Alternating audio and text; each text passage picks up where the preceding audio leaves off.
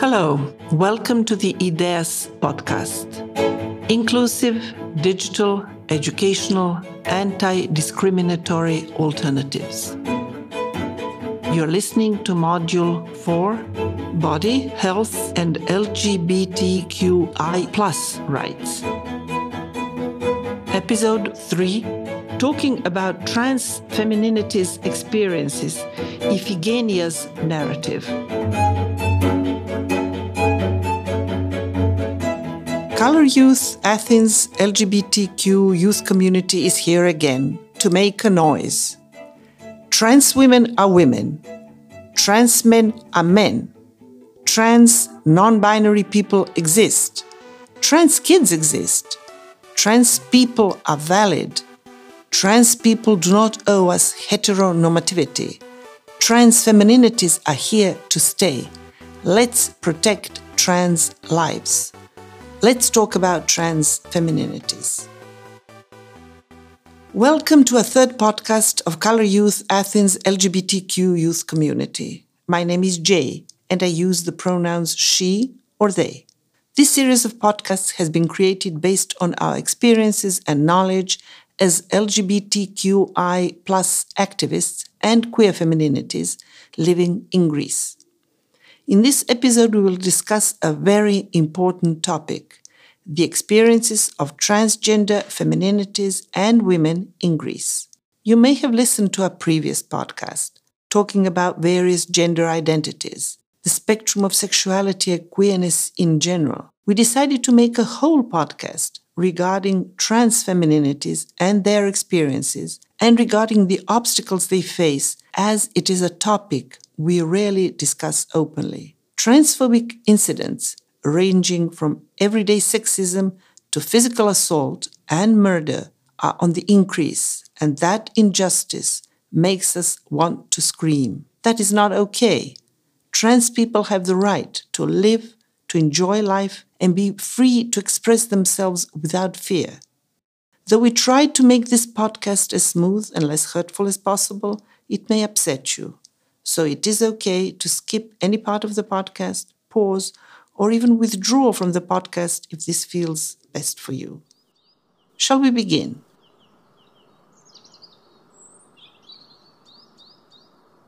Once upon a time, there was a girl with brown, smooth hair, beautiful, magnetic eyes, and a welcoming smile. We were seeing each other on some queer events. I don't know back then if she was an artist, an activist, all I knew was that more or less she was there for the LGBTQ community, she was participating and fighting for our human rights, dreams, and goals. After a few years, I finally had the opportunity to talk more deeply with her about her aesthetic and her job. Apparently, she's indeed an artist, a member of the LGBTQ community, and most importantly, a kind and a little mysterious person. During a mini chats, I realized I had purchased her artwork in the past while being unaware of who its creator was. Beautiful stickers, amazing drawings, many of them represented queer bodies, softness in queerness, and the combination of struggle and beauty that transition entails. I would like to share her experiences so others can gain a glimpse into the light I saw in her during the discussions. It begins with me and Ifigeneia that is her name, sitting in a queer space in Athens, having a conversation around the difficulties trans women and femininities face. It was difficult for me before I started transitioning. My main issues were the social obstacles that I had to face. We all know that we live in a transphobic and patriarchal society, but it is different when you have to experience that every day. It was a pain in the ass for me to find a job. It literally took me four years, mainly because my appearance did not match with my sex assigned at birth. And it is always tiring to be obliged to come out as a trans girl to a person who is going to be my future employee and to be rejected because of my gender identity.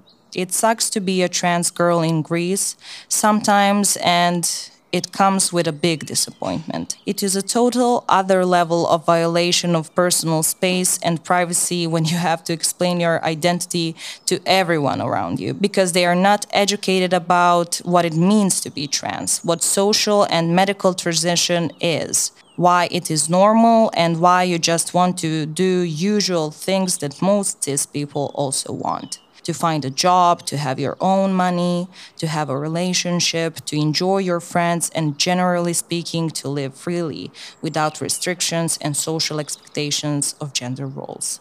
This also comes down to the point I was thinking about how much people lack education regarding trans issues, correct? Yes, of course.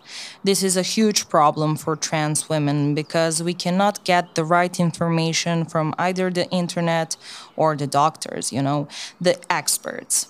And this was also a problem I faced before starting my transition. I couldn't find valid information about the procedures, what I needed in order to start my medical transition, how much top surgery was going to cost, how long it would take to start hormones. Why are there no specific protocols and instead each doctor has their own procedure or time plan?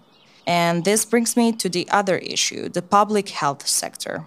I had trouble in starting transitioning not because I wasn't sure or having any doubts, but only because of the system. To be more specific, I had to go through a real life test, which is a procedure in which you have to live with the gender you want to, which means to live as a woman in my case, without any medical treatment, without receiving a prescription for hormones, estrogen.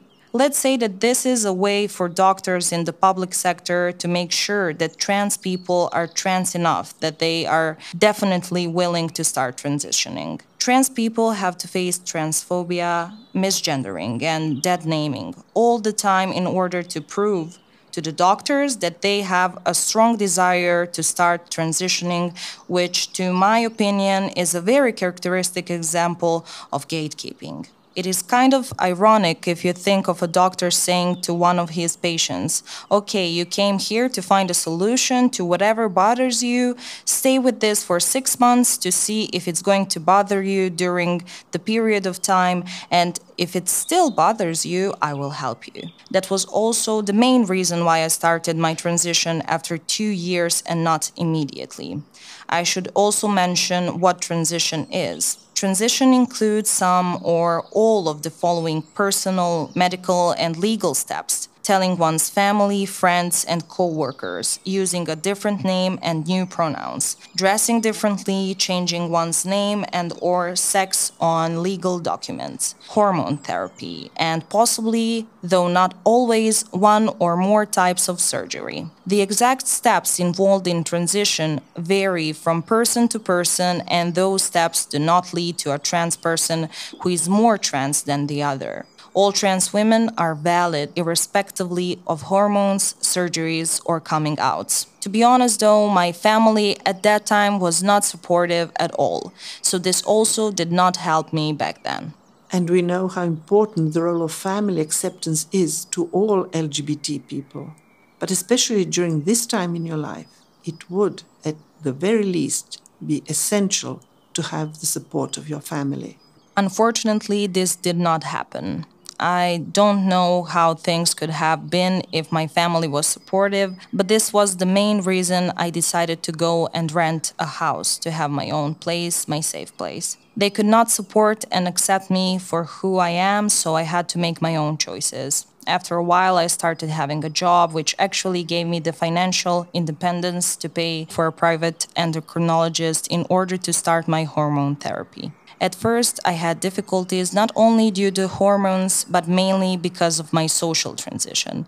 But when I started passing, I felt more comfortable in my everyday life while walking, buying coffee, and socializing. Everything was easier. Still, I was experiencing transphobic behaviors and acts, mainly when I had to visit a public service again or to go to the bank. Since you referred to passing, what is your opinion about this?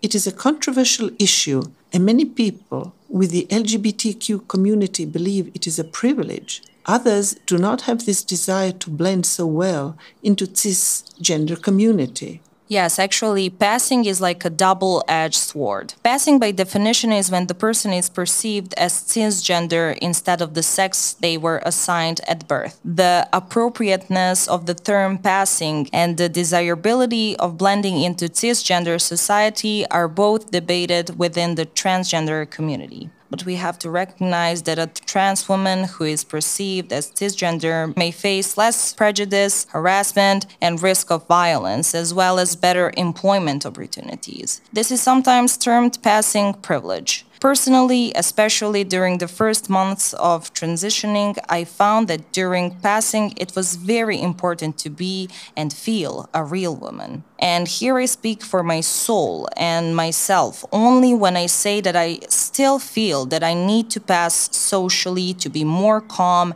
and not in a fight or flight mode all the time. Also, another issue we need to consider here is safety. I am not going to state that passing is good or bad, problematic or not as a term, when passing keeps me safe in my everyday life during activities. And it allows me to keep my trans identity visible only to people I trust, and it feels good to share this personal information. Yeah, I see. And I'm also thinking now that you referred to this about the issues trans people face just because their ID or other legal documents do not match their gender identity. In some countries, it's impossible to have your gender recognized by law. In other countries, the procedure is often long and difficult. Legal recognition of gender identity is considered to be the procedure of changing the name and the gender, which are written in public documents such as ID card, passport, driver's license, or birth certificate. In order to change your personal details, your gender must be recognized by law fulfilling very specific criteria. Many of these laws violate human rights by obligatory sterilization, enforced divorce, obligatory mental disorder diagnosis, or age limitations. On September 18th, in 2017, a new bill was introduced in Greece, stating very clearly that trans people can change their documents without the requirement of medical interventions or tests.